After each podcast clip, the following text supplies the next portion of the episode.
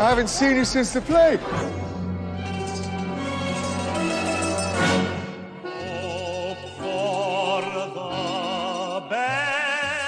Expect the worst. Some drink champagne, some die of thirst.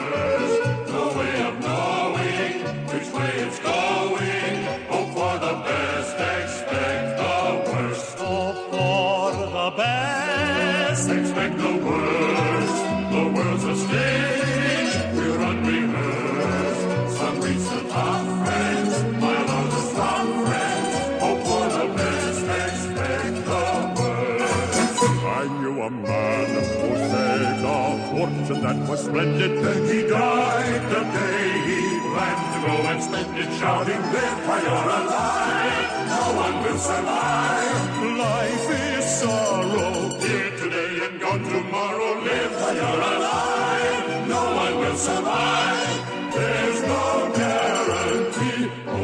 Batman last night. Yeah. Oh, it's the first video game I've literally ever finished. Like, Is is Batman Arkham Asylum in the year of our Lord 2021? dude, it bangs so hard. It ba- it still bangs Yeah. though, right? bangs so hard. Whips. I literally immediately after I was like, and I'm downloading the sequel. Oh yeah. hundred percent. City. I'm super excited because you're gonna get to be able to see Arkham Asylum and then how it evolved into Arkham City and then how it evolved into Arkham Knight. Where- And then you're gonna see how like six years later Spider-Man just took all of the good stuff and made it in Spider-Man. Right. And you're gonna be able to do all those things in the next like six months instead of over a decade. And that's It's so wild. Like literally watching it, like while I'm like as I'm like getting more adept at like using the controls, and I'm like shooting the the back claw, the fucking the grappling hook, and I'm like swinging between gargoyles, and realizing that I can change my my angle of perspective while I'm swinging, so that I know where I'm looking when I land, and like. I was You're a like, pro of This is sick. You're- I was like, you've learned all the was- tips and tricks. I literally was like, oh my god, this is fucking Spider Man. like, Yeah. I want to. This is so sick. I also saw apparently Injustice 2 is like a really good game, according to some folks. Yeah. It's a it's, It's like, like a Mortal, Mortal Kombat, Kombat. yeah, exactly. characters. Style um It's a combat style. Yeah, it's like a it's Yeah, just it's like a a fighting fighting game, like, game. So you don't game. do any like traversal, but you're just like, I'm Nightwing and I'm gonna beat the shit out of Flash for reasons. Because the way that the video shows up for Injustice 2 is like it shows like all these like scenes and like Yeah, I was yeah, like, ooh, that looks. Is there a story or is it just yeah, like yeah, yeah. There's there's like a story. It's like a in the first Injustice, um, Superman kills the Joker for reasons, and Superman becomes like an uber fascist, and then Batman leads the like resistance against him, and then in the sequel, guess what? Our two forces have to unite against an even bigger bad guy. it's the first time a sequel has done that um and um and yeah you'll watch all these like articulated cut scenes where like they're having like justice league like round table meetings as like the defense force against brainiac and then they'll be like i need to fight you and it cuts to 2d and they just go like ooh Oh, why it's I just side, to side, side by side. It's literally it's Mortal Kombat. side. yeah it's literally mortal Yeah. kombat they're like Oh, It's Ooh, call me made by in. the company that made Mortal Kombat. Oh, okay. Exactly, I, exactly. There's one thing I remember growing up and like watching other folks play video games. Right, the little amounts that I would play video games, it would be if any. I so I was with a group of folks and they started playing Mortal Kombat, and I was literally just like, I hate this. Like I hate this.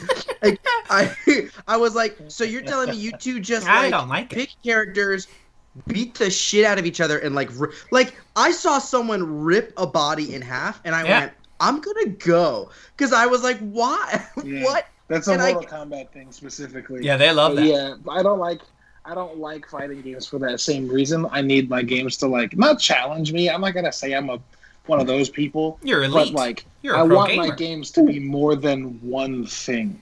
And Yes. fighting games feel like they're very, very singular. I for And I some know, I know, reason, there's I had games this that break out of that, but sure but I mean like I I, had that get into Street association with video stuff, games that they were just that right? Like the the only time I saw people playing video games were either like those kind of video games or um not even story mode versions of just like oh, I'm crawling around a warehouse with a gun and I'm Oh, gonna shoot yeah, yeah, these yeah. things No, Metal And- Gear. You saw a lot of Metal Gear. Metal, well, I, Metal Gear, Metal Gear. uh, Tom Clancy, Call of Duty, what- like, like- whatever. like It's- Call of Duty, Halo, like all of that stuff. I remember watching shit, it, and yeah. not inside of any story mode. Even, and I just remember being like, "Is is this the whole fucking game?" Like, because I suck at those. I suck at point and shoot. I can't do it. Maybe I would get better if I tried, but I also don't find it appealing. And then finishing Batman, like going through Arkham Asylum, I was like, "This is what video games can be." Yeah. I was Jake, like, the only point and shoot I would ever suggest to you is Portal one and two. I, think I- you would I was absolutely love literally- those. I am obsessed with Portal. They're not on PlayStation. They need to be on Steam. Um, you can get the orange box on PlayStation, I think, and that's Portal one and two in the same. No, orange box was Xbox exclusive, wasn't it? yeah. No way to play Portal on on PlayStation. I was looking into it, unless No. I missed it. But like, You know, I think you might be right because I think the Half Life. Uh, sorry, Valve made a thing called the Orange Box that had like Half Life Two, and then Half Life Two Episode One, Half Life Two Episode Two, and Team Fortress Two, and Portal One and Two. And I used to tell my friends to get it on PlayStation. It didn't exist, so I don't think that those games are on PlayStation at all. So I no, I don't think they are. No, it's all good, but it's those are definitely games. Like you're spot on. Those are game. Those are the kind of games that I want to play. Those are that's, very the only, exciting. that's the only first-person shooter I would tell you to, to give a. Sh- well, that's not entirely true. There, are there first-person are games some are that I think. Well, well, I- um, I, would Bioshock recommend. is one that I've interested. yeah, in. Bioshock. Yeah, sure. The Bioshocks. Um, I think uh, would be Dishonored, Dishonored as a as a sequel. yeah. Dishonored could be cool. Um, I was th- was the one I was just thinking. Oh, Outer Worlds. It's like um an anti-capitalist space comedy. Oh, let me write that down. That sounds Yes, I see. exactly. What is it called? Outer Worlds. One of the best one of the best companion characters in Outer Worlds is an asexual space engineer, Yeah, and they fucking rock. I yeah. love that so. You can teach like a super religious dude that his god doesn't exist. There's a lot like going on here. oh, big Um, fan of that. Yeah, very very I- I fun. I, heard think you, I think you'd the- get a kick out of that game. I think like the first three, uh, maybe there are only three. The Uncharted games are on PlayStation now. There are four, four? and a half. four. Uh, There's four. yeah, there are four and a half. Yeah. four and a half. Uh, It's a but half. uh, it's like they a, made a sm- game that's like Miles Morales, the Spider-Man game that just came out, that was actually DLC initially, but they liked making it and liked what they were doing with it enough that they made it a standalone, half price What is yes. DLC? downloadable, downloadable content. content. So, like, if you Uh-huh. were playing a game that just came out today, there's a Uh-huh. good chance that in about six to eight months they would release more story to it, and it would be DLC. So you'd buy the like outside the box DLC, and that would mean that you get the story that you had before plus this extra couple of quests for Yeah. twenty bucks. So they basically And s- made instead of like the Uncharted games that are like most of them are like twenty hours. You know, if you like look for little collectibles, the the half game, uh, which doesn't star the main character, it stars two like supporting characters, um, an an Indian woman and a and a black woman, um, and it's like ten hours as opposed to twenty. But it's still Gotcha. like its own little story. It's it's uh it's And good. Miles you'll, Morales you'll like is also one of those short. Yeah, you you'd want to play the original. super excited. yeah, yeah, you'd want to play like Everyone the got super excited regular Spider-Man Morales, first. and I got really. I think Kevin and I just started talking at the same time twice in Twice a in row. a row. Yeah, we both we both. Uh, it was a Canadian uh, standoff, and we let the other one go, Oh. and then and then we Oh. oh, it's a it's a stop sign all over. Oh, Oh. hey, oh, you know you go. Oh no, you no. Oh, Oh, That's a bummer. yeah. No, I mean it's not. That's actually not. I said that, but it's not because to be completely honest, I didn't finish Spider-Man because at like the 25 30 hour mark I was like there's too much of this. I don't want to do all this. Like take it uh and then I haven't gone back. And so like a 10 hour Spider-Man experience that's like forget all this extra shit. Here's just a story. Sounds dope. The problem Wait, how- is I would have Mhm. much preferred what? No, I was just reflecting. I'm like, how many hours is Arkham Asylum supposed supposed to be? Probably here's about the thing. what I you don't mean that 20 hours or 30 hours or 40 hours is on its own too much. I think that if you give me a game that takes me 40 hours to beat because you fill the world with nonsense, and it's like not distractible nonsense. You're like, I'm gonna go over here, and you're like, ooh, what's that? But like, just so much stuff happening, and a lot of it like pulling you, not like enticing you, actually pulling you. Then like that gets really tiresome, and you get tired of going from point A to point B because there's so much shit going on. You don't want to just ignore it. And I felt like Spider-Man got like that towards the end because no, not intending to spoil anything. By the end of that game, New York City is basically at war with like three different factions. It's like, And, huh, the you can't go private military company Gotcha. turned out to be the bad guys? What the? And then you play Miles Morales and you're like this? you're like the oil company with its own private army turned out to be the bad guys? I, I for one am agog. Who could have who could have foreseen this? Who could have foreseen such an unexpected outcome?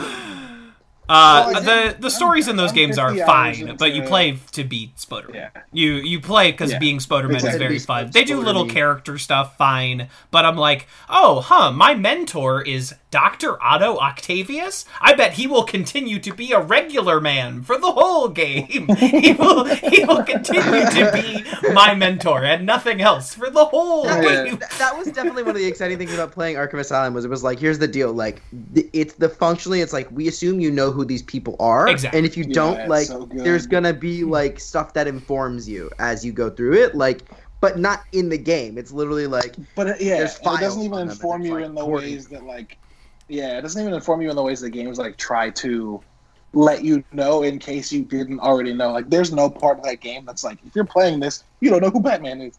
Like, it, it's, it's like it's like if you don't know who. Batman is like, what are you what's fucking doing Right. Exactly.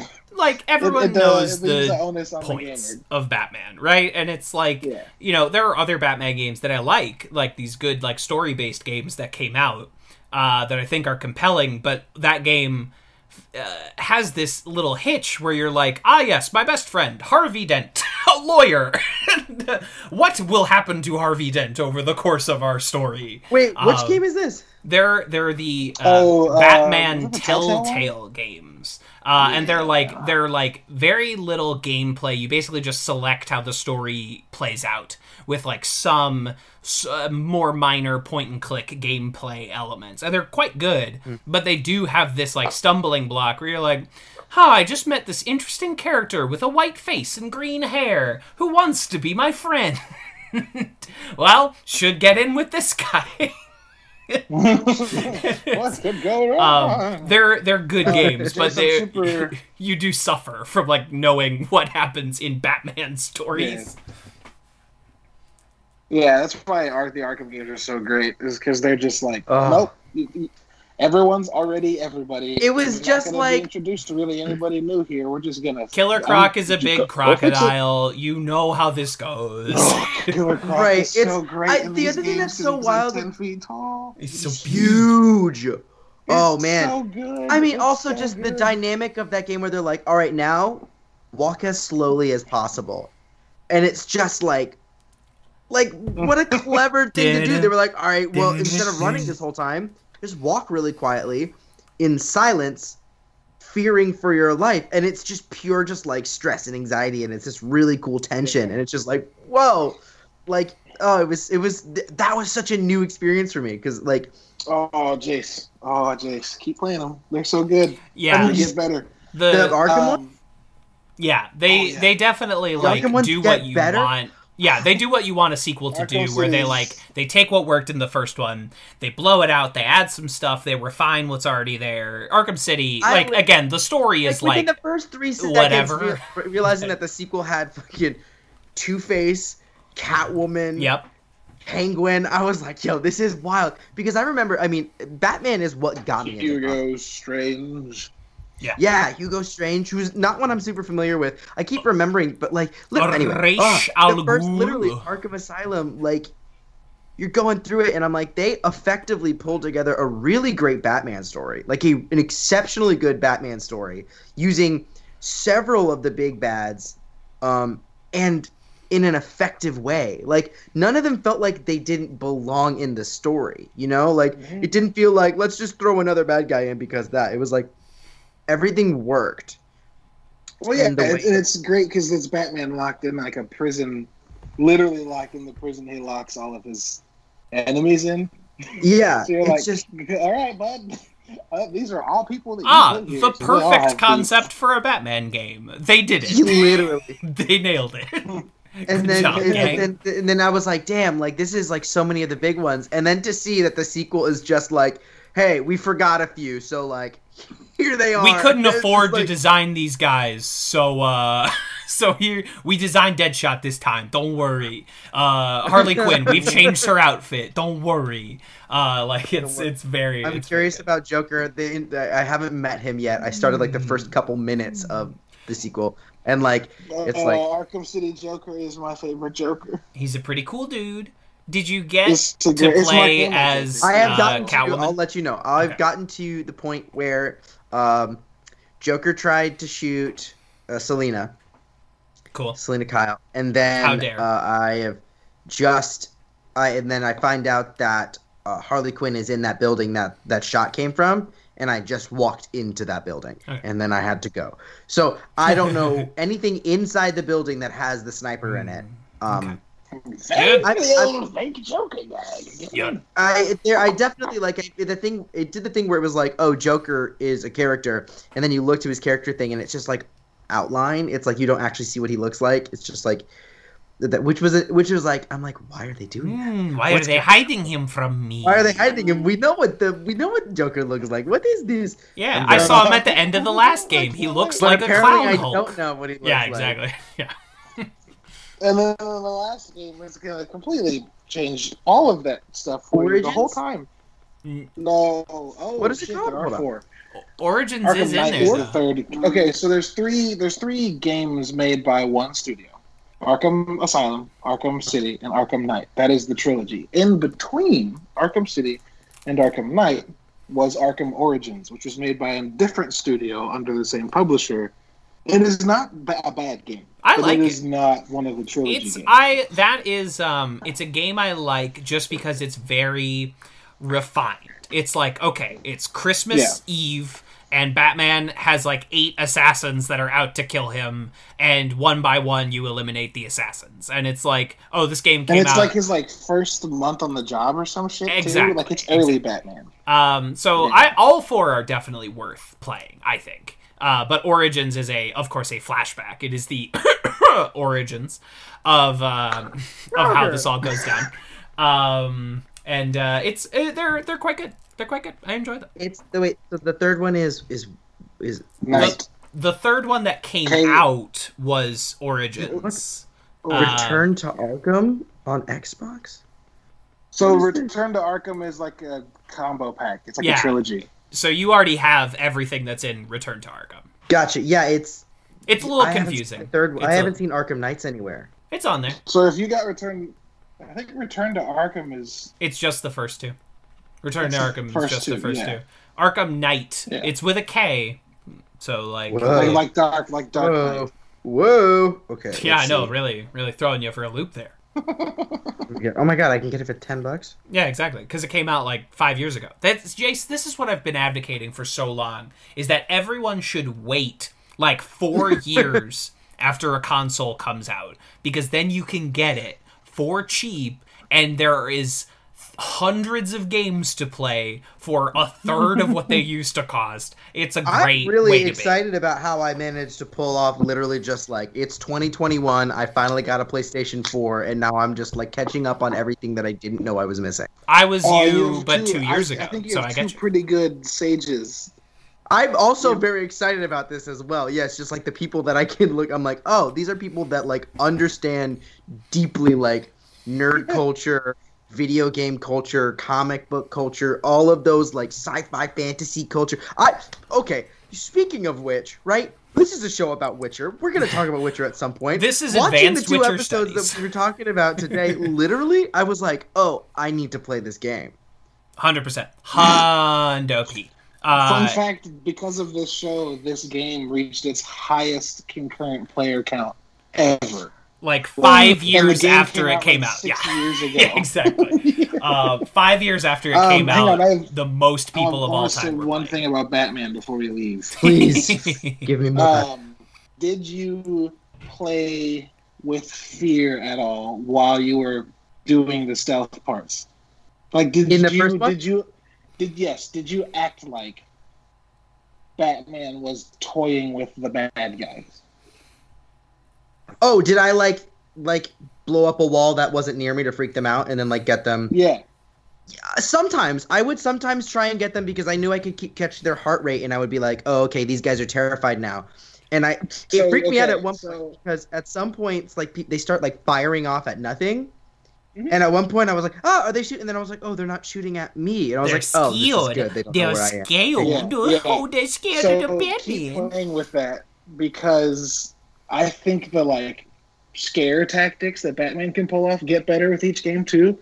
But like one of my favorite memories in Batman games is in Arkham City, and I don't remember where specifically.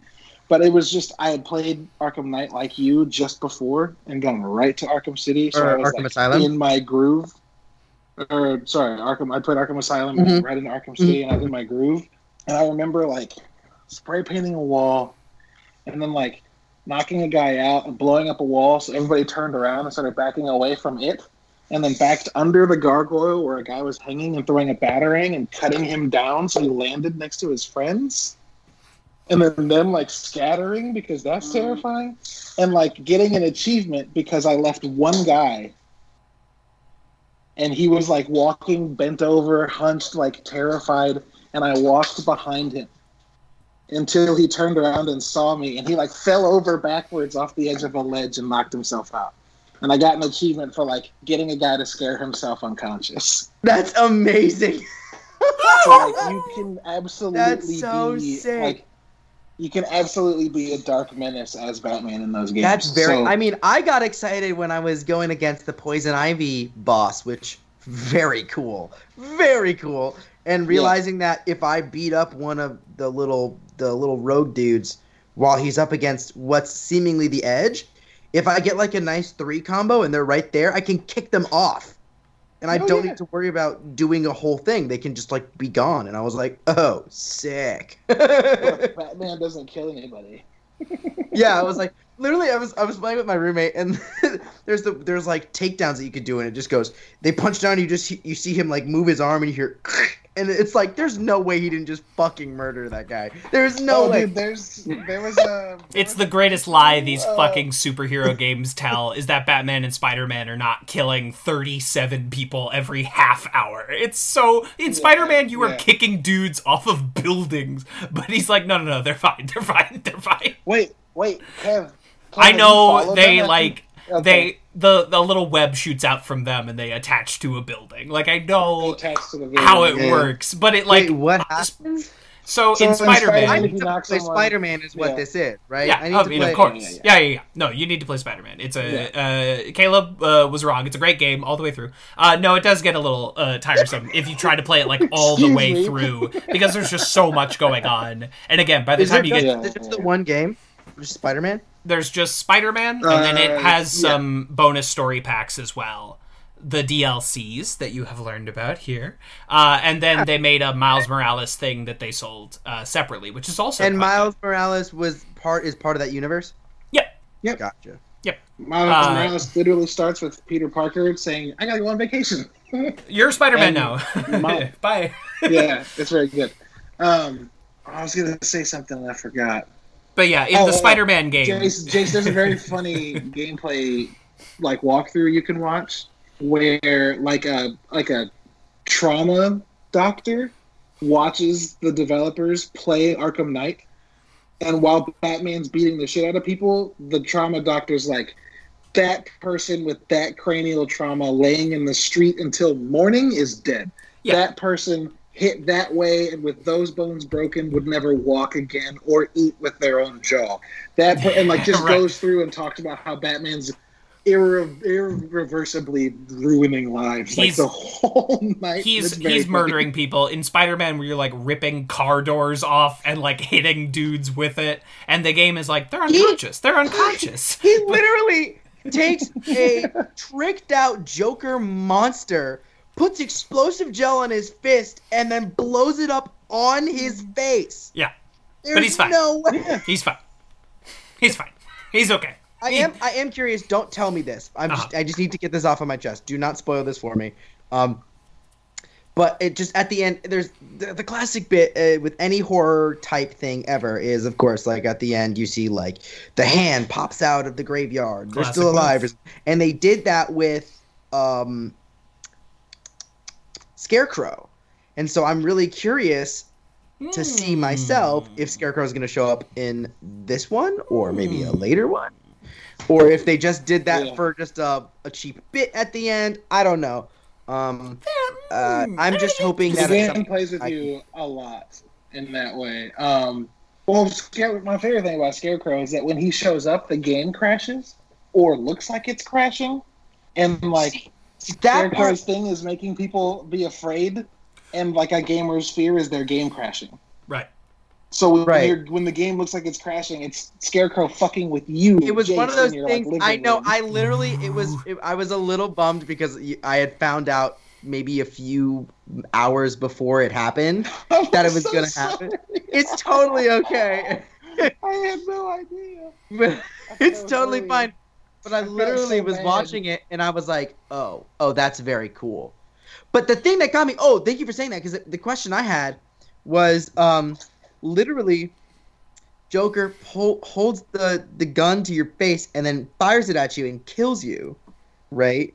Uh-huh. Um, and and I have it so that when that happens, it'll give you like a little hint. It'll be like, don't you know, avoid this for doing this. And it said, Don't get shot, Batman. when that one happened, it said use the left uh, use the left toggle to dodge Joker's bullet, and I was like, oh, okay, got it this time. I don't know why I was supposed to know that, and then I click retry, and I'm in a completely different area, and I re- and and it was one of those moments where I realized in that moment that they had the the pro the, the people that made the game used their already programmed Joker being like, I fucking beat you. In a Yeah. meta context, and I was like, yeah.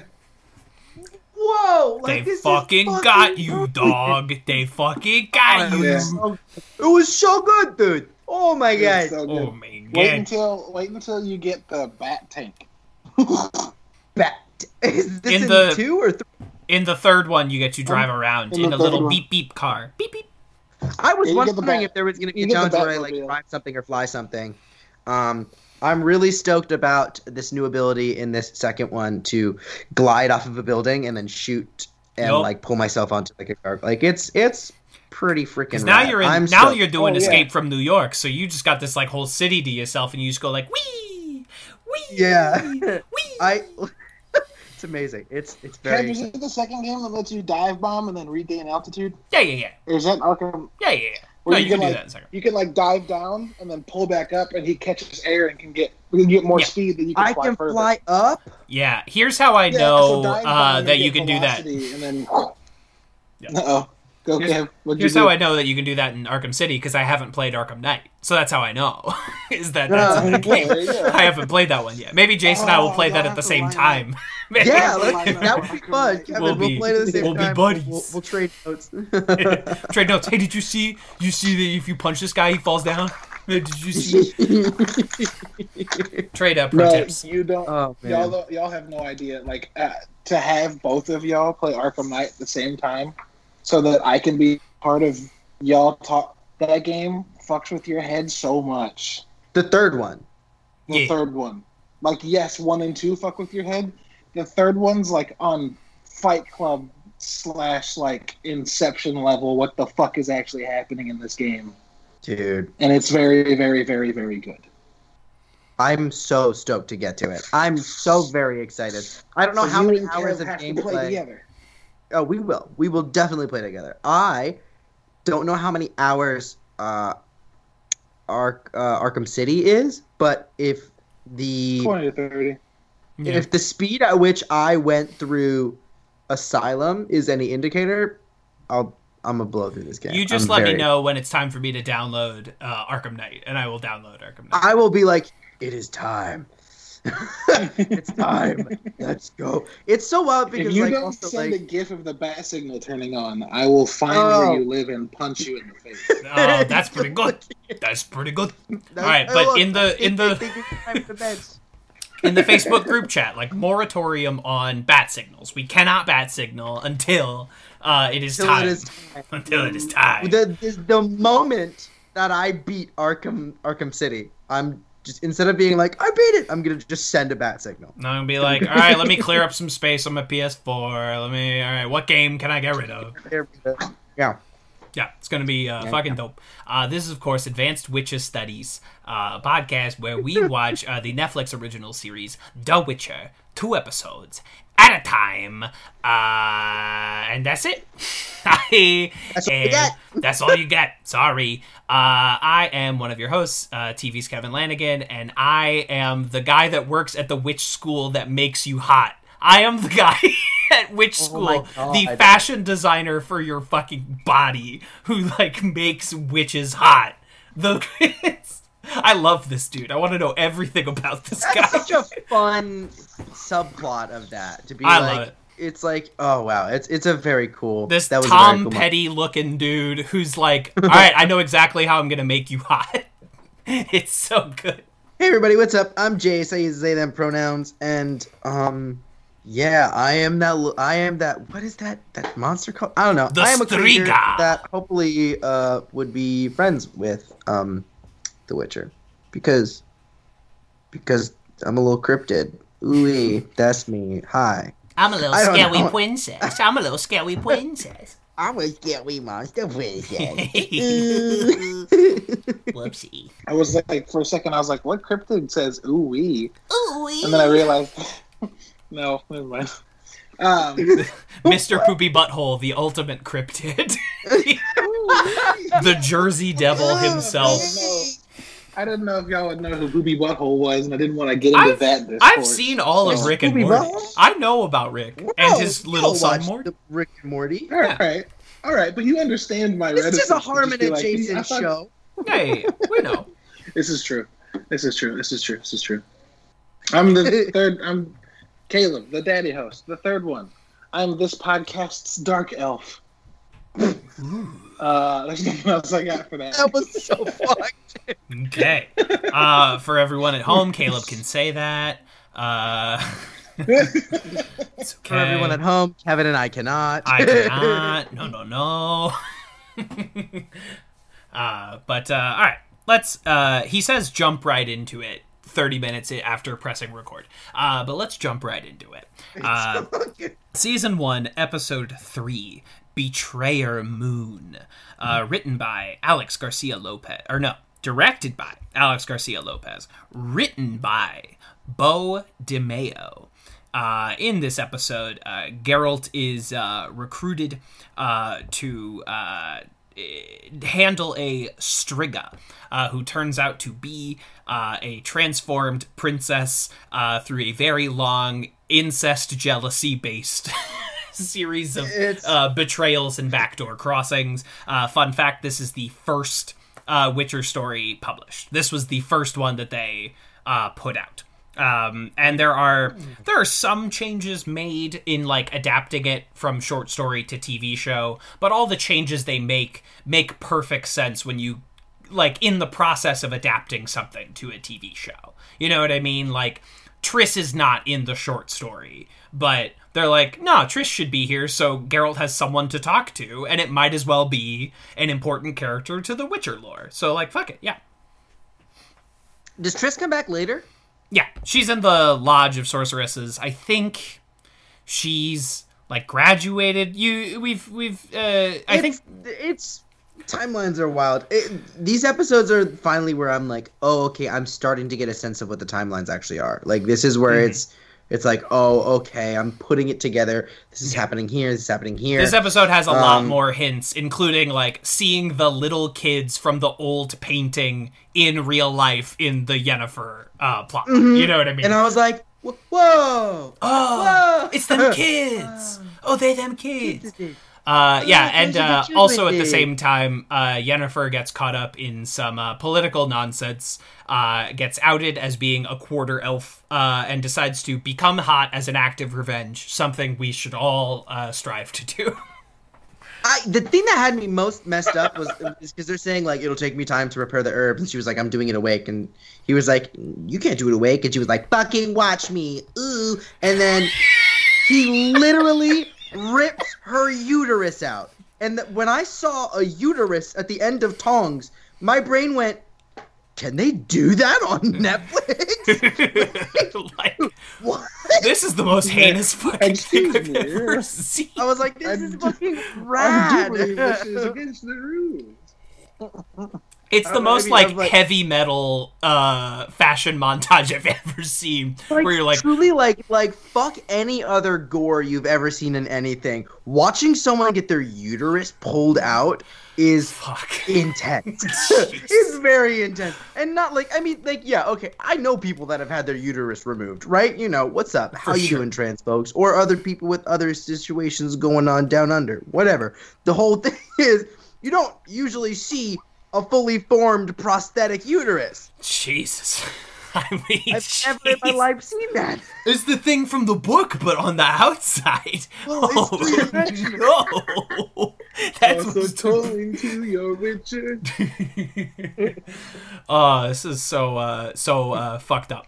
Uh let's see. Uh do okay, we're already deep into Yennefer stuff, so I guess let's let's uh keep diving Oh along my that god, path. Yennefer. I My- am obsessed. I Yennefer. to open Told you her so. this episode for her of like her fucking the really hot guy whose name refuses to stay in my head. Uh, but to open up with her conjuring Istredd. Istredd, It's Istredd. that's it. Thank you, Caleb. uh, and opening up with her conjuring an audience to applaud when he nuts is I was so confused as to what was happening. I was like, I was like, I was like, okay, time has passed from the last time we checked in with them, and I was like, has their relationship been like sort of approved, and now there's some sort of like religious or like sex council or like governmental like approval. Like I was like, what is happening? Who are these people? What is their significance? Then they start clapping, and I was like, oh, it's definitely one of those things where it's like, like I'm immediately thinking of fucking Midsommar, right? Like, you know what I mean? Like where they watch you have sex, and then literally, and then they they're clapping, and I'm like, okay, very still very Midsommar and then he says some line about like, and then they disappear, and I was like, oh, oh, she she wanted to be watched by a bunch of old people.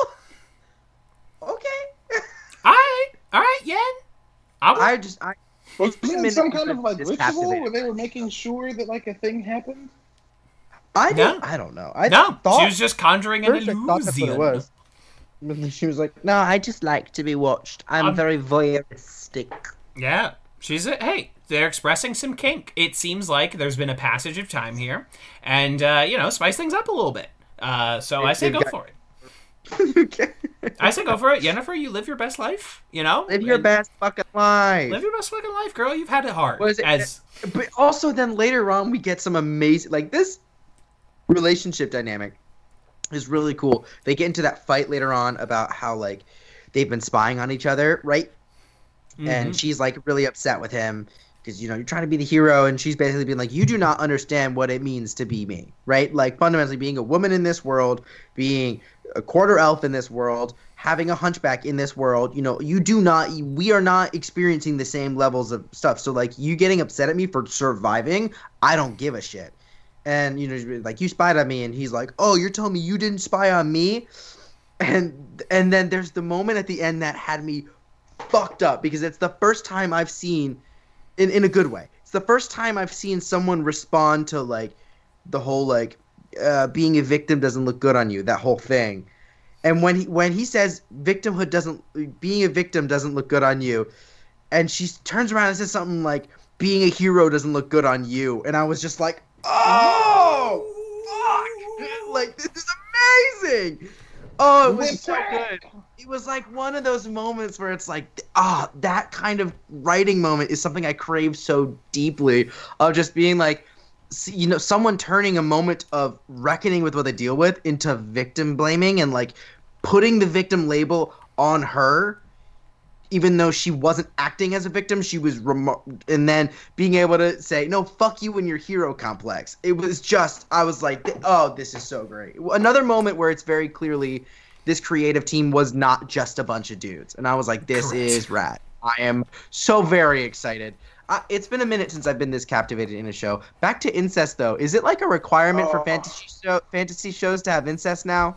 You got to do it at some point, It's just and how it the Middle feels. Ages worked. Yeah, people I was feel about to say, they're like, there's some sort of royalty. background for this decision. Like why? Yeah, I know. Like the Habsburgs, you know, it was a whole thing.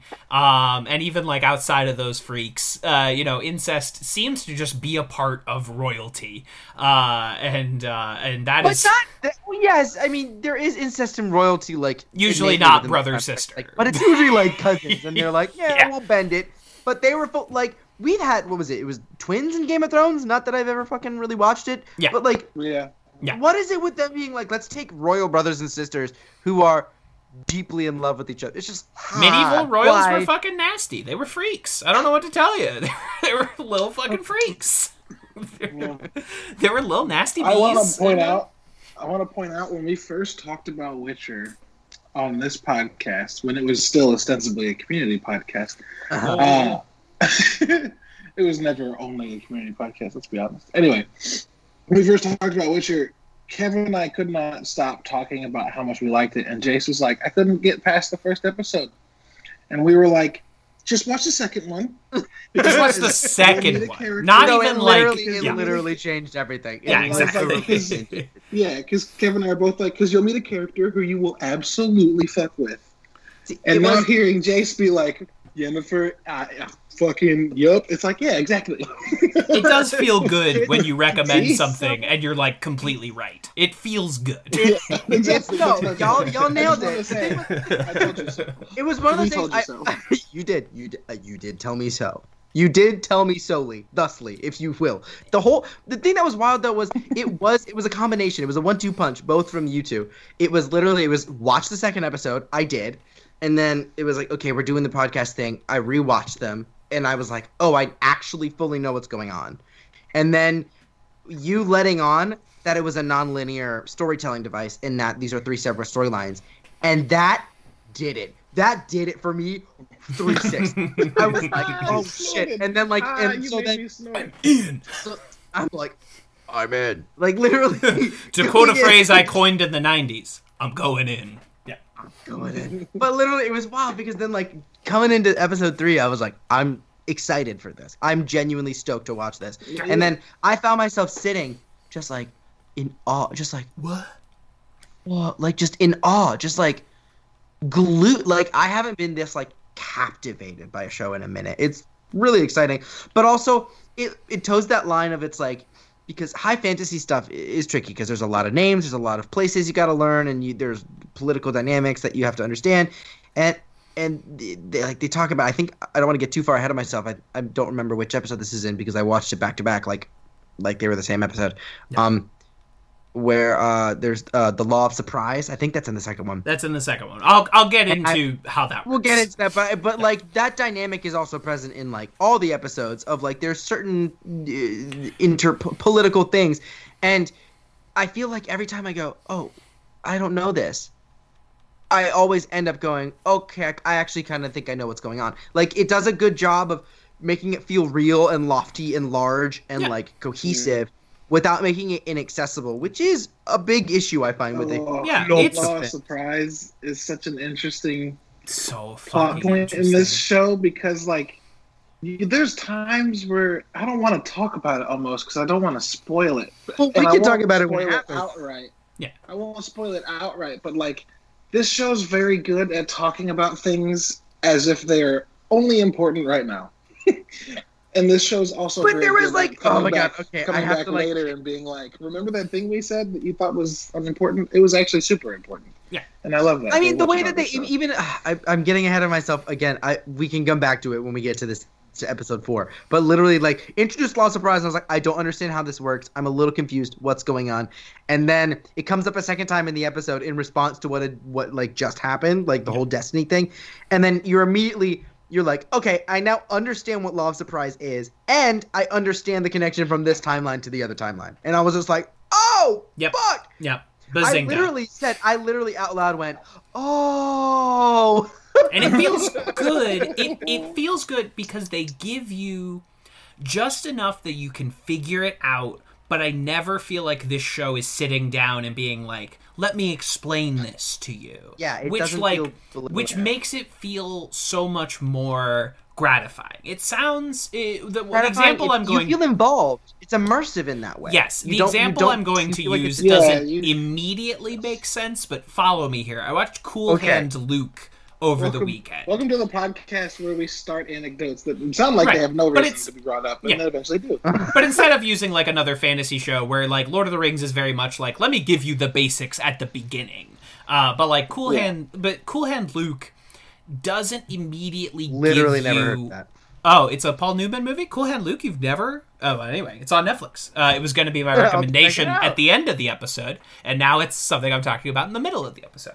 uh, but that the there was a way we made things in the 60s and 70s where they give you like just enough string that you can follow, but you, the audience member, always have to kind of be like filling in blanks of like okay the motivation feels this but no one's going to sit there and tell me a monologue about their motivation right and it's like it's they have the little spool of thread and you're gonna get to the end and it's gonna be rewarding but they're only gonna give you just enough to keep like following along because that keeps your viewer brain active because you Right. are eh, eh, you know there there are movies that I like that explain everything to you, like fucking Inception. Like that movie works because they spend an hour explaining the movie, and then they spend the last hour paying off everything they explained, right? Whereas like this show, I think is like, no, no, no, follow us. Like pay attention, you'll figure it out. Just keep going, and it keeps your fucking viewer brain from like atrophying and like and and not pay and, and keeps it from like sliding off of you because you, You hit always the have to be and you pass out. Yeah, Right. I've been there. exactly uh, it just it keeps you glued because you're like i am putting the pieces together myself i am part of like making this work um, and i the show's very good at that very very good at that Yeah, it's also very. Um, it's like there are a couple. Like I'm gonna just repeat what Kev said, but just the way it happened in my brain. Um, it's the very much to me the difference between a story that starts with the conceit of "Let me tell you a story," or Right. a story that starts with the conceit of um, "You've just accidentally found yourself into this room." And there's something going on, and we're just going to follow it. Right. It's it's uh, like our so how it's two it's two uh, framings of the stories. You've got like a frame story where you got like it's like singing in the rain, right? You pull Yeah. up, they pull up out at the at the at the movie premiere. And then they goes like, "Tell us, how did you meet?" And he goes, "Well, it's a long story, Yeah. you see." And peter there's falk gets out the book movie. for princess bride and is like let me Yeah, tell you the exactly. story of the princess and it's bride a frame story. Yeah. So with a And I love But then that. you've got Yeah, yeah, other it's stuff. Those are great if they work if they're done right. But then you've also got like an immediate, medias in medias res. I'm, I'm saying that a little funny. Everybody says it differently. It's Latin. Nobody knows how to say it. Yeah, Go exactly. Go off. so the idea is that then at a certain point you're just like it's just like you're it's the idea of you're dropped in the middle of things as they're happening, and you just kind of figure it out. And Lord That's a really Rings is very exciting device. Gan- yeah. Lord of the Rings to me is very much Gandalf saying, "Let me tell you a story," and The Witcher is very much, "I shouldn't be in this fucking room right now."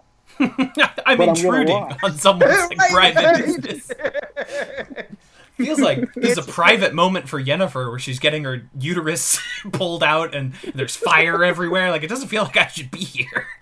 Her body is like Or the moment where Like you feel, or the moment where you feel like it's weird that a bunch of people are watching them fuck, and then you realize that you are watching them fuck, and you feel just as weird. And Wait you're a like, minute. oh, ah, oh, ah, oh, I am oh, ah.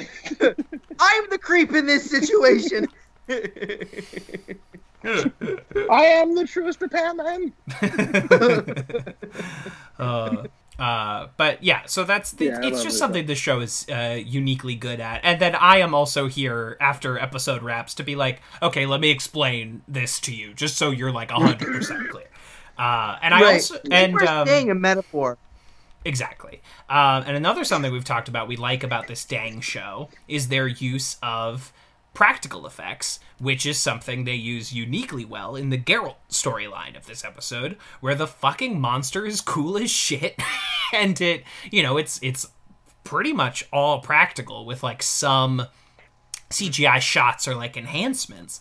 But the Striga rules and is scary as hell. I hate it, Forgive Uh, me.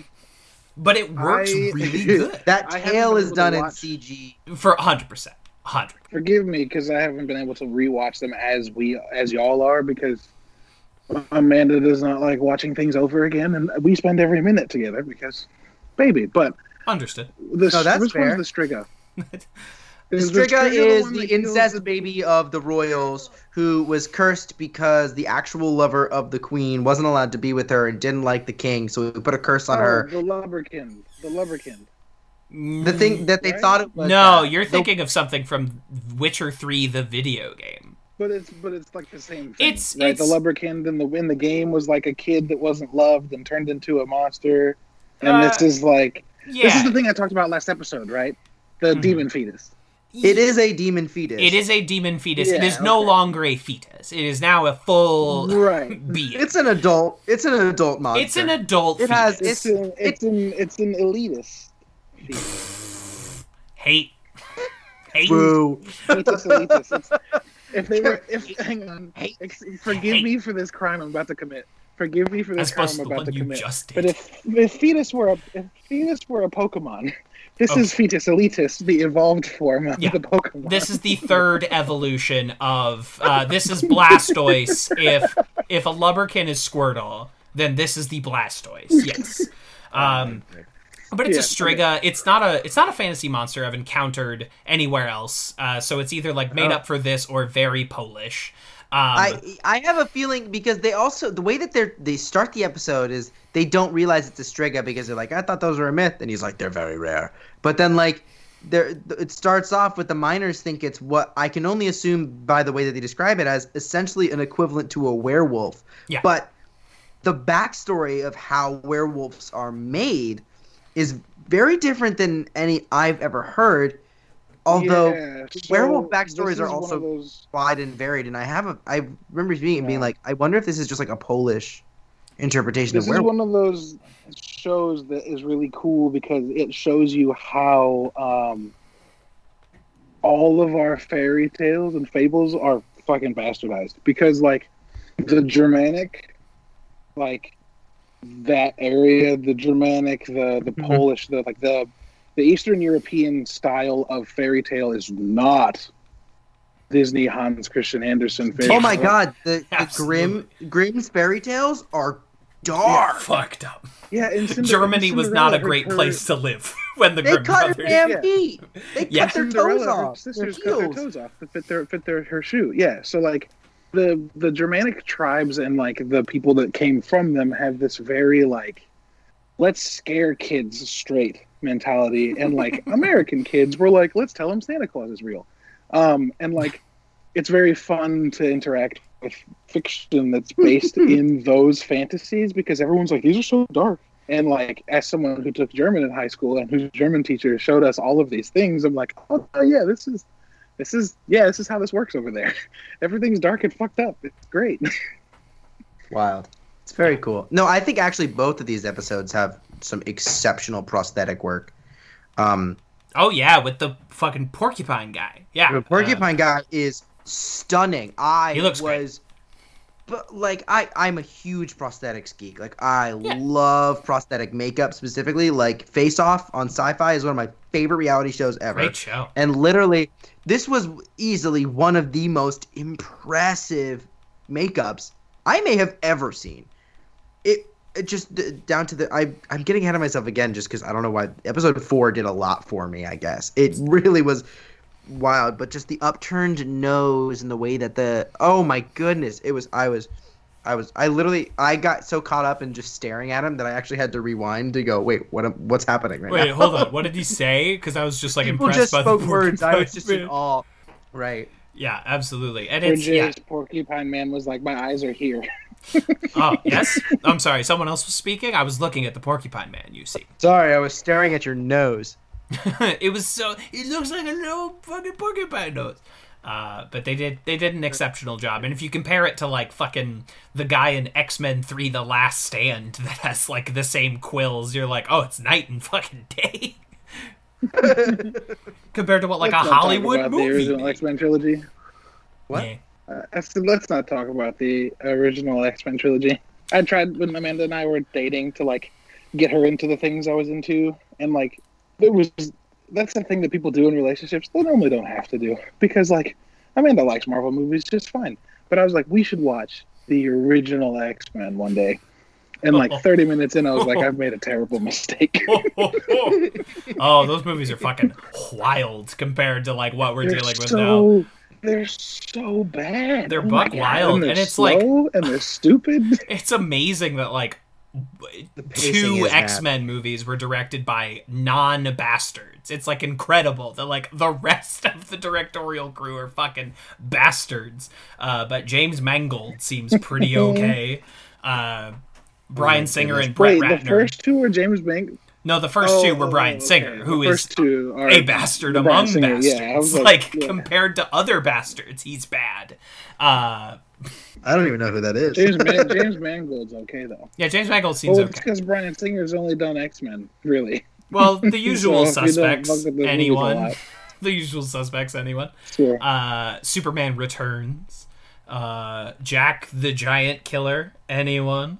Uh, let's let's okay. Back to back to The Witcher. Back where the good people. Wait, live. okay. Real, last last thing before we go back because we did bring up X Men and there was a recent uh, announcement by Feige about Deadpool officially and irrefutably being R rated and canonically MCU. Very exciting. I Sounds saw good. one theory that said uh, they think Deadpool might actually be the new the in to um, X Men Makes because perfect sense. Makes perfect sense. because he, he he's in this new room and he's like, wait, where where the hell are the other mutants? I can't be the only one. Yeah. And then he goes around and assembles them or something I think like if they were Which would- smart, they would have like a scene where he's about to fall into the MCU, but he like grabs Negasonic Teenage Warhead.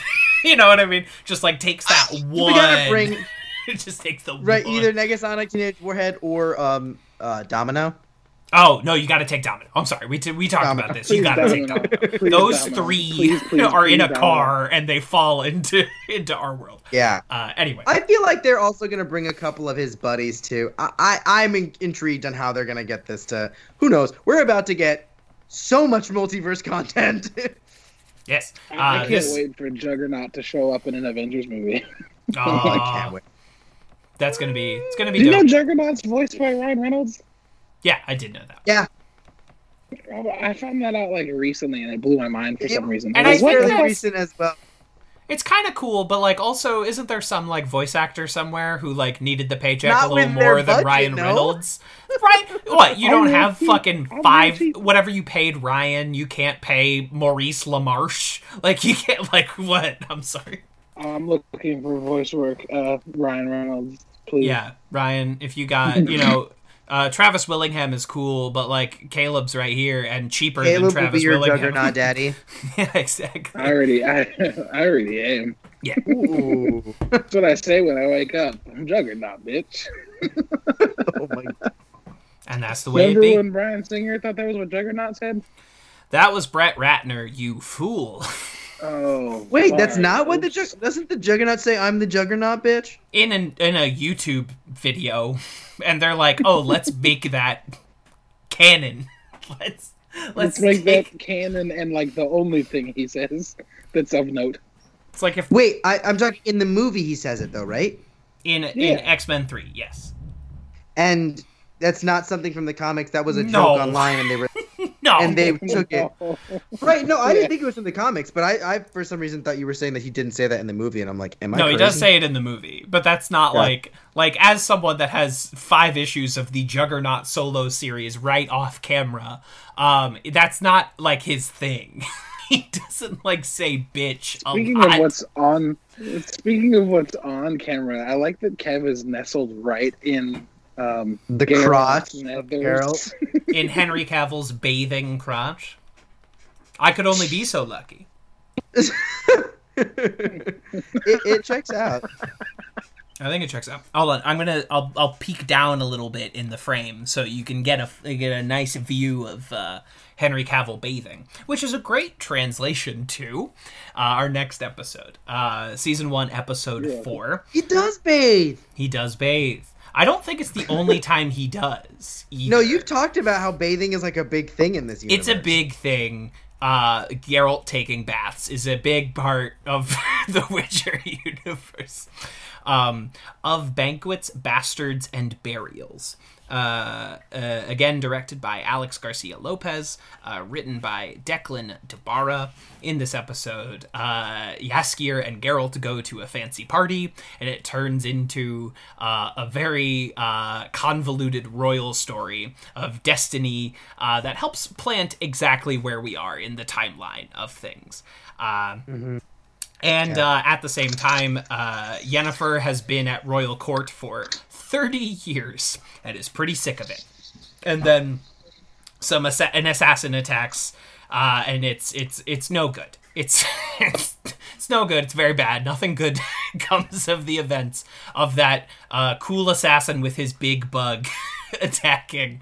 Uh, Yennefer's That's a cool caravan. bug. That's a cool bug, though. That's also a great It's element. We were good. talking about the integration of uh, digital effects and um, practical effects, and that bug is digital. I, and he digital as very fuck, but he looks cool.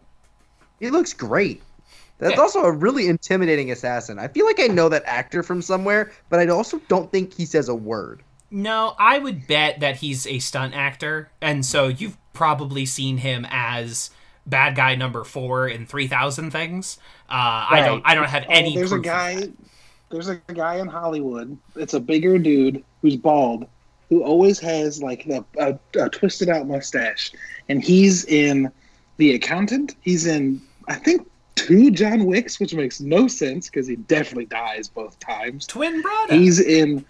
He's in so many things, and every time I see him, I'm like, "Oh, what's up, Twisty?" Like every Yo, time, what up, man? every time, I'm like, "Is that motherfucker?" Uh, it's, I, before we move on completely, Sure. because I think I've, I've just I haven't I've neglected to say how much I love Mousesack.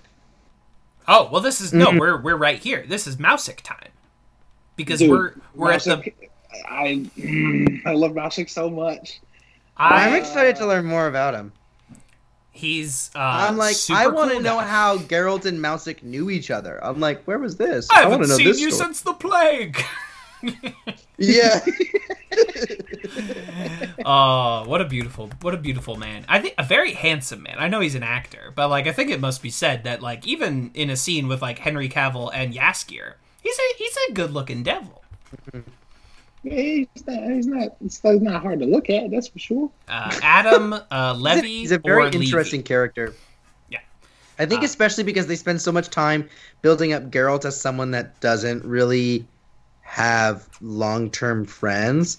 Like this is in direct juxtaposition to the bard who forces himself to be friends with Geralt and Geralt's just like I'm tolerating you almost. And he goes to this thing and and the bard does he have a name? He's just the bard. The Uh, bard His his name is Jaskier. Um, Jaskier. And in certain translations, like the book and the game, his name is Dandelion. But in this translation, they went with Jaskier. Um, and there's um, there's a few characters that have slightly different names depending on which Gotcha. version of the translation. Like Mousesack is also called Ermion. I don't know how. I don't know how those things are the same. Unless unless Ermion's his first name and Mousesack is his last name. Mm, that could be true. Huh? Or vice versa, because they seem to be on first name basis. He seems to be on first name basis. True. with he But yet with here. that's why that whole moment is so exciting to me because you're you're seeing like Jaskier, right? Being like, I'm your friend. He's he's like, No, you're not. And then shows up and while he's like, I'm strolling up to this party with a witcher, no one can touch me, and he goes, Alright, deuces, I'm gonna go hang out with my real friend, even though I didn't even want to come to this party. It's it's like a really cool character dynamic, especially after we've just seen people kind of being rude in the previous episode to Geralt about how it's like you don't have friends, you don't have, and even before that, while he's bathing, talking about like I don't need anything. I don't want anybody in my life. You know, I don't need other people in my life. Classic and then to bad see boy. He actually, he actually does, but he actually does have other people in his life, and it's very much like you start to see like this. It's the Mm-hmm. the the myth we had talked about this last episode. The idea that witchers don't feel. We start to realize this has been mythicized. This it's is the not biggest actually lie. true. Yeah, in the entire like Witcher. It's a lie within the universe, which is like a detail of this world that I appreciate. Is that like there is misinformation within the fantasy world. Like not everyone is on the same page about You're everything. saying that this world has false stereotypes. exactly. It has false Yeah. I also love that, like, I also love that, like, as much as the rumor is a thing, and we talked we talked about this last episode. I love that, like, that rumor exists, and Geralt doesn't do anything to dispel it, and in fact tries really hard to prove it's true, which is like, it's Right. like. It, it, it makes sense that the Witchers would allow this to maintain relevance in the understanding of Witchers because, like, if you think about it, they're hired hands that kill Right. monsters. Yeah. That like often can die, but also more often don't die and live way longer. So like it's in their best interest almost to not have many friends because all their friends will get old and die. And also Right. it's in their best interest to not have friends because they'll in in a, inevitably endanger them by being involved in what witchers are generally involved in.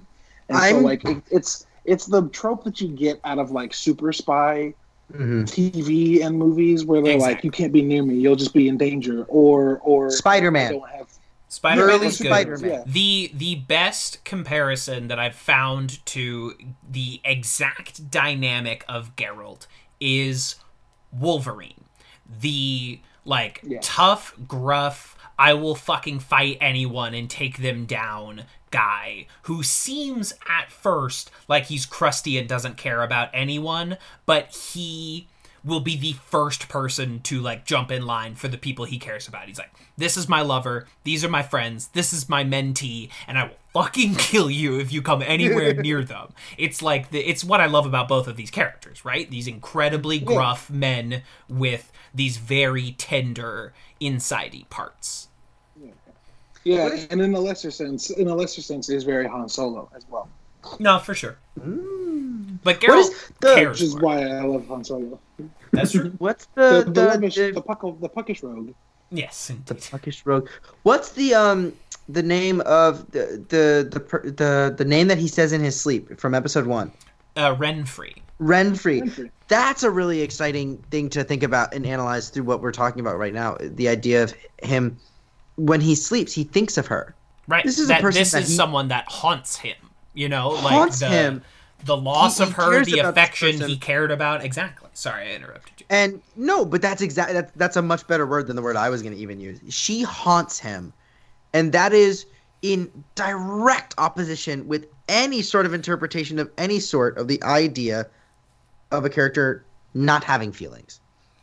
That doesn't happen if you didn't either love this person, feel remorse about this person, care about this in any way. And it's so exciting too that that we see a moment where that that very that side of him i almost said that human side of him but i feel like that doesn't mean anything. But like the side of him where he has these feelings is he's betrayed by it. She uh, she's like who's Renfri and he's like and he like he gets he gets really nervous. He gets like, like, really "Oh." caught off. And then he's like, like holding his head like i can't believe i said that in my sleep. And he never addresses it though. But you see this also this guilt and this shame too. Um not shame because i don't think he feels shame for feeling things. I think he like you're saying caleb he realizes it is so beneficial for him to maintain that um that guise that facade that he realizes that this could get dangerous if he doesn't cover for it it's But it, but just like any good any good writer would do, it eventually will bite him in the ass. Like as as hard as he tries to act like he Ooh, doesn't excited. care, it's going to bite him in the fucking ass. Um, Yeah, and the great. the first person we see because uh, Jace, you see the the Jaskier relationship is very like oppositional, um, and I'm also like colored by what I know about this universe. Is that like this is the I hate everyone but you trope that you see a lot in like fiction romance like the the uh-huh. outsider that hates the world but like this one person just knows how to like get to the heart of them and i do think that like a lot of his opposition like he is annoyed by Jaskier but he's also like Oh, definitely. this person does I- seem to care about me and i do care about this weird bard the dynamic of him like around. even saying that he will like if Geralt truly truly did not want to go to that party, he wouldn't have he wouldn't gone. go yeah exactly He wouldn't have gone. And there's the whole conversation he has with the lioness about how like she's like, "Well, you're here as this as his personal bodyguard." And he's like, "I'm not going to do that for you." He's like, "I'm not I'm not doing that for you." And it's and she and he's like she's like she, he's like I don't do that and she's like you clearly do. Um, and it's it's it's very clear that yeah he does he does care about this person. He thinks he's annoying as fuck. It's like it's it's the best don't we all have people like that in our lives though ramified version of like a Yes, brotherly yes. rivalry thing that I've ever seen. exactly like this Yeah. is my little brother Also, also Jaskier is good for business. for sure We've He seen tells the True, yes, there is, like, a "Didn't there you is a do ut- this?" And- utilitarian Yeah. reason for I don't know if keeping it's him. happened already, but there's a moment where somebody asks if he's done something, and Geralt's like, "Why did you say I did that? I didn't." And he's like, "But you got a job out of it." And he's like, "Don't do that." it's perfect. It's Yeah, it- perfect. Yeah, the literally at the wedding at the, the well, what turns out to be a wedding at the party Oh. uh where he, where he says like no I I didn't beat this guy up and they're like that's not what the song said and he's just like "Boop." yeah it's I- actually I also That's think- him willingly being like, "Well." I guess it doesn't hurt for people to think that I beat the shit out of one more person. Right. Exactly. I think the other thing that's really cool though is I think it's it's his introduction in this episode is awesome because what's is Yvier is that his name? what'd you say Yaskier. Yvier? Jaskier? Yaskier. I don't know what's wrong with me. Yaskier. This guy is like giggling as this horrifying story is being told, and he's like, "Sorry, I just never get these details." You know, and My boyfriend doesn't tell me anything. yeah, they're all mortified. Exactly, and they're all mortified because he's like, "But he's dead. He's, he swallowed him whole. He's dead." And he go, he just goes, "No, he's not." And he, they're like, "Oh, what?" He's like, "He's not dead." And he goes, "Anyway, go on." And he says that, and then he just bursts in. They're like, "Why do you smell so bad?" And it's like, "It's the it's the monster's guts." Oh, it's just like a great entrance of just like he's not dead. You think he's dead? He's not dead. He's not dead, like don't bursts through the door and he's got he's like the guts early all over mor- him. the- It's Oh! early in the morning, so it's chilly outside. So he's like steaming from Uh-huh. the guts. It's really good. It's really cool. That's really good shit. Um, what we're talking about, all this shit is added to this short story for the show. Like the short story that this episode is based on, Jaskier is not in it. Uh, Mousesack is a stranger that Geralt is meeting for the first time. Like the show is consciously adding in both Geralt's history with the world and setting up like the familial relationships that he will he will share with like our main cast, which makes perfect sense when you're like translating this into a narrative television show, right? That you like you want to build out the supporting cast, uh, you wanna you wanna deepen these relationships and these actor dynamics a little bit, but all of that is added to this story for this episode, and I think it works really well. It's it's very very effective in what As they're trying to do. not reading the books, it's a it's an incredibly effective way that they build these relationships, and I think that's the other thing that is so exciting to me about this show. Is just like these are some really cool relationship dynamics, you know. And I mean, like some of it is yes informed by this this style of show, right? It's it's you know it's it's royalty and the peasants and all that stuff, and that goes so far. But so much of that, it's like we we know it. It's it's been done for years and years and years and years. We know so many variations on this theme. But these characters, there's something really fresh and new and personable about these characters and their dynamics. Yeah. It's very They're exciting.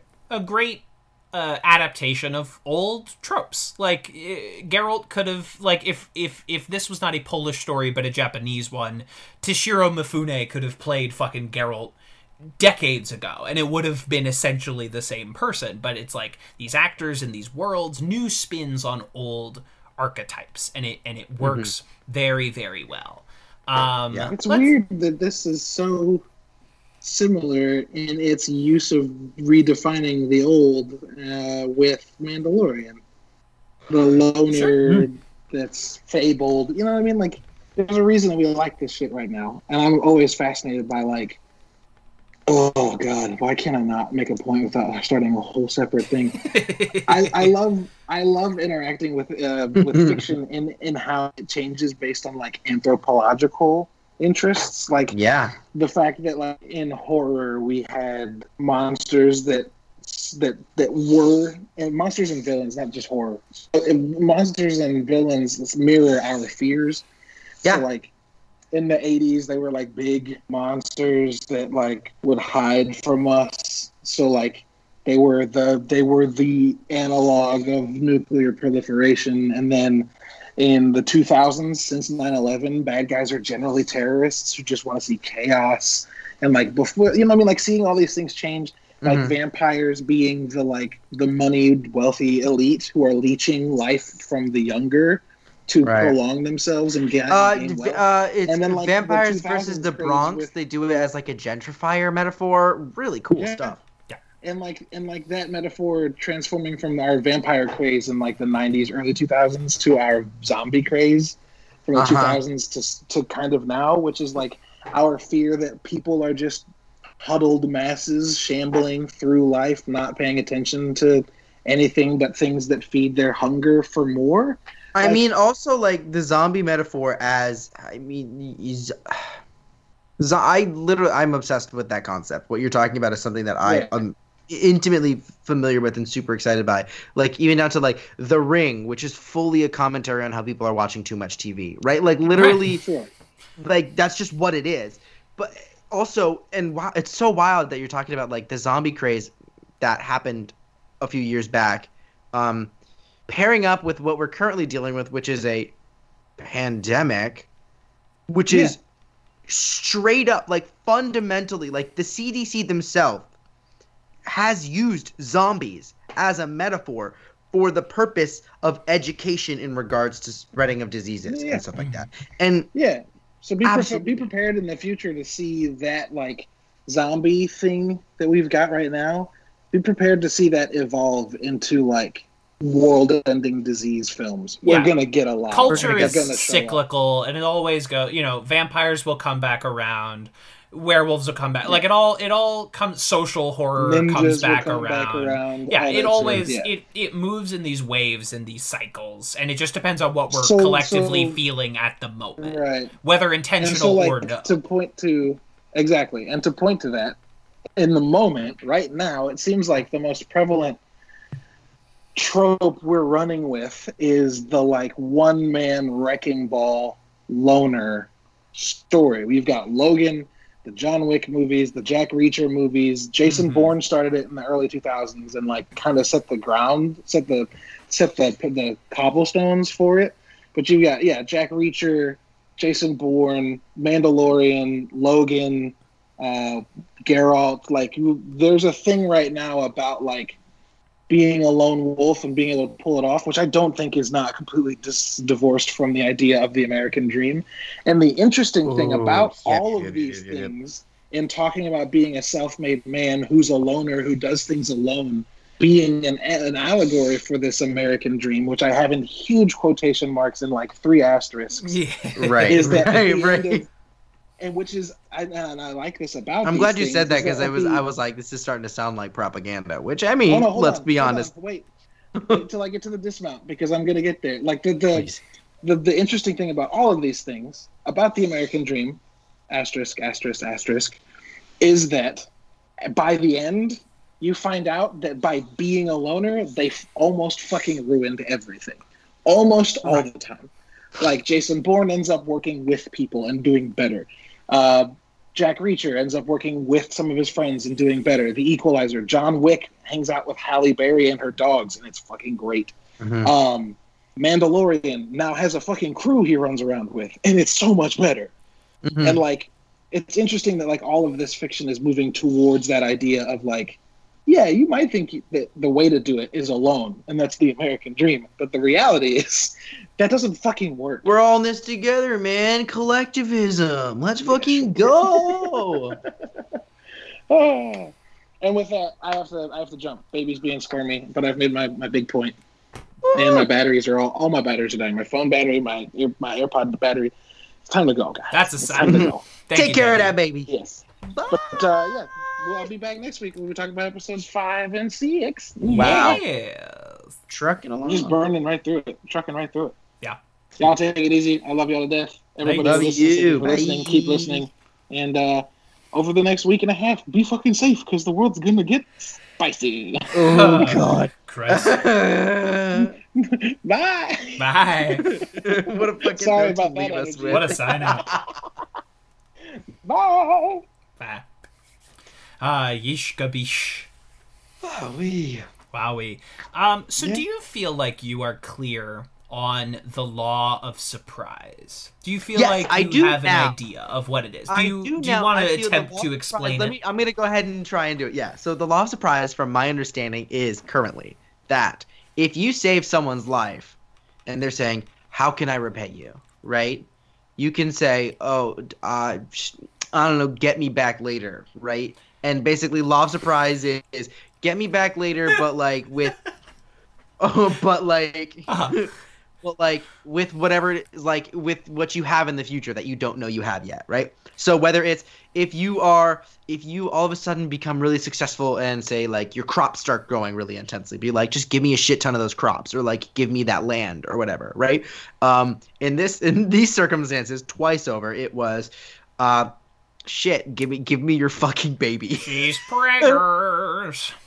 right? Is that is that Yeah, no, you get you got it. You got it basically right. Yeah, it's this idea of like whenever you return home, that which you have, which you did not know you had already, uh, Right. will be mine not through greed. It is now ordained by destiny. There are just these certain rules that bind this universe. These like Gotcha. I I describe them as romantic, not in the like l- uh, you know person to person not like love, but romantic is in the art style. yeah, romantic as in like the larger ideas Heroes that we and- cannot imagine. Exactly, exactly. The, I, Ah. the the entire idea. Speaking of going back to what Caleb was saying, the the entire idea of like a lone hero is romanticism. Exactly. Yes, romance in that illustrative way, Mm-hmm. not in in the uh, ro- romantic love, quote unquote. But these Right. like romantic ideas of like there are these larger destiny forces, and you can attempt to push back against them, but it, it is always bad to try and push back against destiny. It's gonna happen no matter what. Um, and Right. and uh, chosen whether or not through your own action you um this is now a, a part of your life and a part of who you are these destinic forces um and it's Right. what guided uh Urcheon to uh, Pavetta, Oh, and uh, it's what Judy. will eventually guide Ciri and Geralt together. Like spoilers for The Witcher, these characters are gonna come together. I mean, it, it's in the first episode. It's literally spelled out. for Yeah, they say Uh, go find Geralt, and this is why. It is go find Geralt. it is your destiny. Yeah, exactly. Uh, and this like- is the explanation of that destiny. I think for me, the only question I was left with Yes. um, was, did that did, did we get the story of how Duny got cursed? Uh, no, and it's No, so we don't. So we don't know how Duny got cursed. We just know that the fulfillment of a destiny was enough to reverse whatever curse he previously had. exactly was was enough to um, annul this. It unfolds a little differently in the story and in the TV show, but essentially, like the weight has been lifted off of you. Um, like the resistance of destiny with Pavetta up till this point is kind of implied to be what turned him into a, a, a porcupine. It's like truly. So they're implying that their their um, forbidden love is what cursed him. is what cursed exactly like it's it's that Uh-huh. aspect of it and now he is uncursed and handsome and free uh and and that that can uh continue to to be Gotcha. I that does seem a bit vague. I kind of want to believe that there is some other story that goes on in the background. Just to my knowledge it- there isn't but gotcha. Well, that's a bummer. i don't want to because the set you up for disappointment I mean, it's I, I- also it's like you know who knows what's truly canon. It's implied, but it's not like spelled out. Um, but like the idea of like so many of these monsters we see like if, oh they're cursed and we like know how they were cursed like there's a pr- cursing someone takes time it's a process you have to do things to curse someone so i was so i i'm i'm i'd like to think that there's an entire world and story about Duny. Oh, yeah. I mean, all of these. I mean, uh, Duny's not gone. You know, don't forget about Dooney. Uh, Sick. Okay, got it. Yeah, and uh, a, a, a, all of these elements are going to come back into play in in some way, and it's just the slow way I'm that this so universe seeds itself. It's like, oh, in this episode, we're introduced to uh, lightly to Skellige, which is like this universe's Viking slash Scottish uh, group of people. You know, where uh, where these slow ways that this is all seeded out and all of this eventually grows in a really like satisfactory way that makes this world feel uh full uh they one aspect of adaptation that they did kind of like chuck with a little bit is that Mousesack is technically a druid um he's not te- like a What wizard mean? What is a druid? a druid so you know like how in d&d there's like eight different kinds of wizard you can be Right. uh druid is the one that's connected to like the natural world so like Mousesack has a magic wand with a rat skull at the end of it. Like he's one of those guys. Um, he he he uses like kind of pagan approaches to magic, and in this they just made him like a very handsome man. Which like, hey, no no sweat to you. I understand. Uh, Yeah, I get it. It's just it's it's it's an aspect that they that they adapted. I get they thought he would be a little off putting, and like okay, I get it. Uh, Yeah. I think I mean yeah, I get what you're saying. I think it also makes sense though hearing the way that he's uh portrayed in the in the stories in the books uh playing with the theme of like who are the real monsters? You know, people that are scary looking aren't necessarily scary people. Exactly. Who are the real mon? Like we talked about it in the first episode, but like the Kikimora seems like what we would think of as a monster, and if you play the fucking Witcher three, you'll kill four hundred of them. But all, but it's And by the way, that's- that's basically I just like a bear, right? Yeah, get the third one. Uh, you can probably get it, and it's two like massive DLC packs for like fifteen bucks. That's what I got it for. Like you can, it's like a hundred and fifty hours if you want it to be. Uh, Oh, it's fuck me. Okay. if you want it to be, or you could do a streamlined version and not. Just do what. uh, My advice to you when you tackle these like big games like The Witcher Mm-hmm. or Spider Man, just do what seems interesting. Just, if if something doesn't seem interesting, just don't do it. There's no need to. Uh, do the do the interesting like story things that catch your eye. You know what I mean? Is there not just like one storyline? There so like in the witcher 3 the video game there is a main story. Like this is the main through line that will advance the plot. And then there are several big like meaty side stories of um Which which to to tie it back to the only game I'm familiar with at this point. batman. There are none in Batman. not really no uh the there There's are like there's dis- like Easter eggs of like the Riddler stuff that you can the like Riddler trophies and, and, find, the but- riddles that uh, are like, ah, let me get a character dossier for the Penguin because I took a picture of his umbrella in Arkham Asylum. Uh, and there are things like that in The Witcher 3. Um, and then there are minor side quests that's like, hey, go kill this monster. And then there's like meteor side quests, which is like, help the sorcerers get out of this city that is about to persecute all sorcerers and burn them at the stake.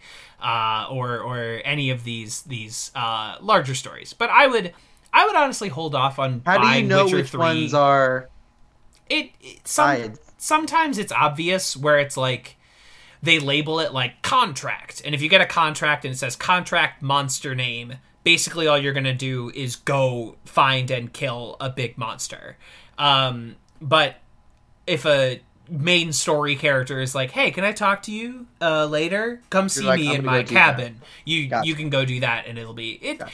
the game is pretty good at intuiting to you what is like interesting story stuff or like a fun side adventure or what is go kill a monster for some gold and and uh, all Right. that stuff is good i would maybe hold off on it for a little bit ju- at least until you're like done with this season of the show because the game Oh, takes yeah. place after the books so there will be many spoilers uh just just fair warning Oh, okay. there. So there's stuff I need to know. Gotcha. Okay. So Yeah. yeah. I'm not gonna do the video game. I mean, I also have Lots two of more games. Batmans and Spider Man and uh, just Bioshock and uh, just a mil- and just a bunch of Tony Hawk Pro Skater one and two to play. So Yeah. So, oh hell yeah. Uh, so I know the remaster is gorgeous. Yeah, they say Oh, it's people so say it's fun as hell. Uh, I haven't I haven't played it yet, but I am excited to uh, If eventually. you ever loved, that was the only video game that I ever played, and it, it's you know it's not like a storyline game. It's like you've unlocked this course, like beat your high score and like do these fun challenges. But like, oh man, that was like the only game I ever really played, and it was at my neighbor's house because she had a Nintendo 64 and like the old cartridge uh, with the first Tony Hawk Pro Skater, and it was just like uh, it, I was just in it. I'm obsessed with the game. It is shitloads of fun, so much fun. Hell yeah. Hell yeah. Uh, it sounds good. Uh, we, uh, I don't know, we haven't talked about uh, much of the Yennefer story here besides the assassin being cool. Uh, but this is like the episode of, oh, you got what you, what you thought you wanted. And uh, it, it turned out Yeah. to not be everything that it was baked up to be.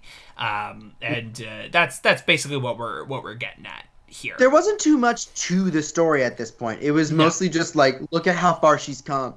Yes, Um, but it's not all it seems, and I can tell that it's setting up for something else. right. But I have no idea what that is. this season does something that sounds annoying to me and is like essentially an origin story for like uh Yennefer and Ciri and like how does Geralt intersect with both of their lives uh again spoilers these characters meet at some point but um I figured. it sounds annoying, but they make each contained episode interesting and tells a mini story so you don't feel like you're just fucking waiting for like I really like Daredevil season 1 for instance, but I'm also like God damn, just put him in the suit. Like it's been 13 hours. Just put him in the thing. At the it's a TV show. At the end of episode 1, he should be calling himself Daredevil. You can do exactly the same show after that, but he's Daredevil now. That's all I want. Right. That just a little uh, something that annoyed me. I do need to finish Daredevil because I did really enjoy that show. Yeah. I just uh I fell off. I got busy. I started working at a comic book store and I was like, I need things that are not superheroes. That are to not enter superheroes, right? My brain. Yeah. I need something else. Whereas now I'm like, oh, I've been like away from it enough. I've been reading my little comics and now I'm like, oh, I actually want to watch a superhero show where a Yeah. witch makes herself into a 50s housewife. I do want to watch that actually. I'm so excited. Oh my god. Oh my god. I've been watching so much bad superhero TV. Shouts out Arrowverse that I cannot wait for the good stuff. Oh my god, I'm so stoked. You got him again. Yeah, we're recording this like three days before that comes out, just uh, so the audio. It'll come out after it's already Just so you're out. aware. It's going After to be the released by the two time you hear this, but Exactly. woo, are we excited? yeah, exciting stuff. Uh, I am I am uh, anticipating uh, to watch it because that seems like exactly my shit. Seeing okay, Tom King Vision, Elizabeth Olsen Scarlet Witch, Kathryn Hahn. All right, cool. Yeah, all right, great. Got bet. got it. Let's freaking go. We're gonna get Monica Rambeau. No. And it's Teyonah Parris, who like It's- since mm-hmm. Chi-Raq, I've been fucking like waiting. I'm like, when is Hollywood going to take Teyonah Parris and turn her into a superstar? And it feels like they're finally going to. So good for them. Very exciting stuff. Good for them. And I think Nia DaCosta is doing Captain Marvel too, and that's exciting. She's good at making things. There's so much stuff happening. There's so a lot much going stuff on happening. uh, in this great wide world of ours, and in the great wide world of The Witcher. Uh, but uh, we will we will uh, cut things off here uh, and wait for cut it out like a uterus and uh, oh my god! How no? and move on for for next week. Uh, let's see. Uh, little uh, pluggy plug. Anyway, I'm TV's Kevin Lanigan on the stuff. Most of the time, I'm just making angry political jokes now, so you have that to Now look you are. forward to if you want. Um, I've been doing it before, but now it's like hundred percent of what No, I'm doing. Yeah. Um, and uh, and Greendale Three is us, mostly community memes with some light Witcher memes uh, that are also uh, political. Um, and uh, I have a story about that after we stop recording, but I'm not going to put it on the record. Uh, and uh, anyway, uh, I I bitch about Netflix so much that it feels like when they actually make something I enjoyed, it's time for me to like talk about it. Uh, you're watching The Witcher on that platform, and I just watched a great uh, documentary series called Pretend It's a City. And it's the hardest I've laughed in a long time. Um, it's uh, it's forgive me, it's Martin Scorsese, uh, and he made a seven episode documentary series about Fran Lebowitz, the writer and cultural critic, and they've they're long, long friends. And if you Have stacked, you just been watching Scorsese documentaries? apparently, I'm on a real Scorsese kick, and I regret nothing. He makes really Yeah. good things that I like. I've heard. I've heard he makes a Um, good movie. he makes a good movie uh and uh but it also like just came out this week and i was like oh great and i was like oh it's a series i'm gonna watch like a whole series and then we watched it no problem this weekend which i normally do not do it's just very funny and engaging and if you stacked fran lebowitz and martin scorsese on top of each other and put them in a trench coat they could almost get a ticket to an R-rated movie. They're very short. Is what, is what I'm trying to get at here. Oh my god! But it's fucking hysterical. That's- I laughed so hard, and it's been a while since I've laughed like real deep belly laughs. Uh, so that was that was uh, good to see. So anyway, that's my recommendation for the week. I love that. I don't have anything to pitch in at this point. I have um been just. I don't know how much of Batman Arkham Kevin Asylum, play it. is literally the only thing I've been doing, just because like I finally have a gaming system that's not like Pac-Man or or whatever. so like it's I'm I'm in I'm, this is a turning point for me. I literally this is like a life altering moment. I've been craving like interacting with other beings, whether or not they're real beings. It doesn't even matter apparently at this point. Um, and like having a, like doing things where I can see that I've just I'm I'm enjoying Batman is what I'm trying to say. Um, yeah. Um, Calling up my friend it. Oracle, That's all I have to say. asking her to send me new equipment. My friend Oracle. Uh, my friend or I love that they're like in an or that's the other thing that I love that I love that they chime in. They're like not only do you are you're already supposed to know who Batman is you're already supposed to know the backstory of Oracle and the fact that her dad is Jim Gordon and that she used to be Batgirl. It's just like all of that is just oh I I made me very happy. Pretty good. Uh, we will be back uh, next week with a lot, a lot of uh, Geralt, Yennefer, and Jaskier, uh, and even more nothing from Ciri. Uh, we we Oh. did not fucking mention her like all episode because she's I barely in it. She's barely in either of these episodes. She those like those pops the, up. the well we get her backstory. We don't get her. The woods is not interesting to me, and thankfully it's she like, walked into the woods and nothing has happened so far. She Yeah, walked into the woods, she drank the liquid, and she goes, "Oh!" And then there's a tree that's like, "What are you doing here?" And then Yeah, cut. they're just waiting for these characters to intersect. I know why we have to keep seeing her, and it's not it's not long. It doesn't like take up a ton of time, but it is also not interesting. I think it. I actually disagree in that. I think it does a decent uh, benefit to us for the pacing. I think it gives you some time to kind of take a little reprieve from like these very complex developments and political structures, and then you just get like a little bit of like, and now this is you. You're lost. So is Ciri, and you're like, got it. Okay, cool. I think it's pacing wise, it's pretty cool. And now we've talked about Ciri. So And that, there we go. We did it. Uh, but uh, yeah, very big uh, Geralt Jaskier Yennefer episodes next week. Uh, but until then, speak normal. I forgot that's what you're doing. The sign off is terrible. There's no, there's not, it's not a good one. I don't want to say toss a coin, dear Witcher. I don't want No, that's that's that's Too um, easy. a little bit of a little bit of corn with a side of cheese. Yeah, Talk normal. talk normal.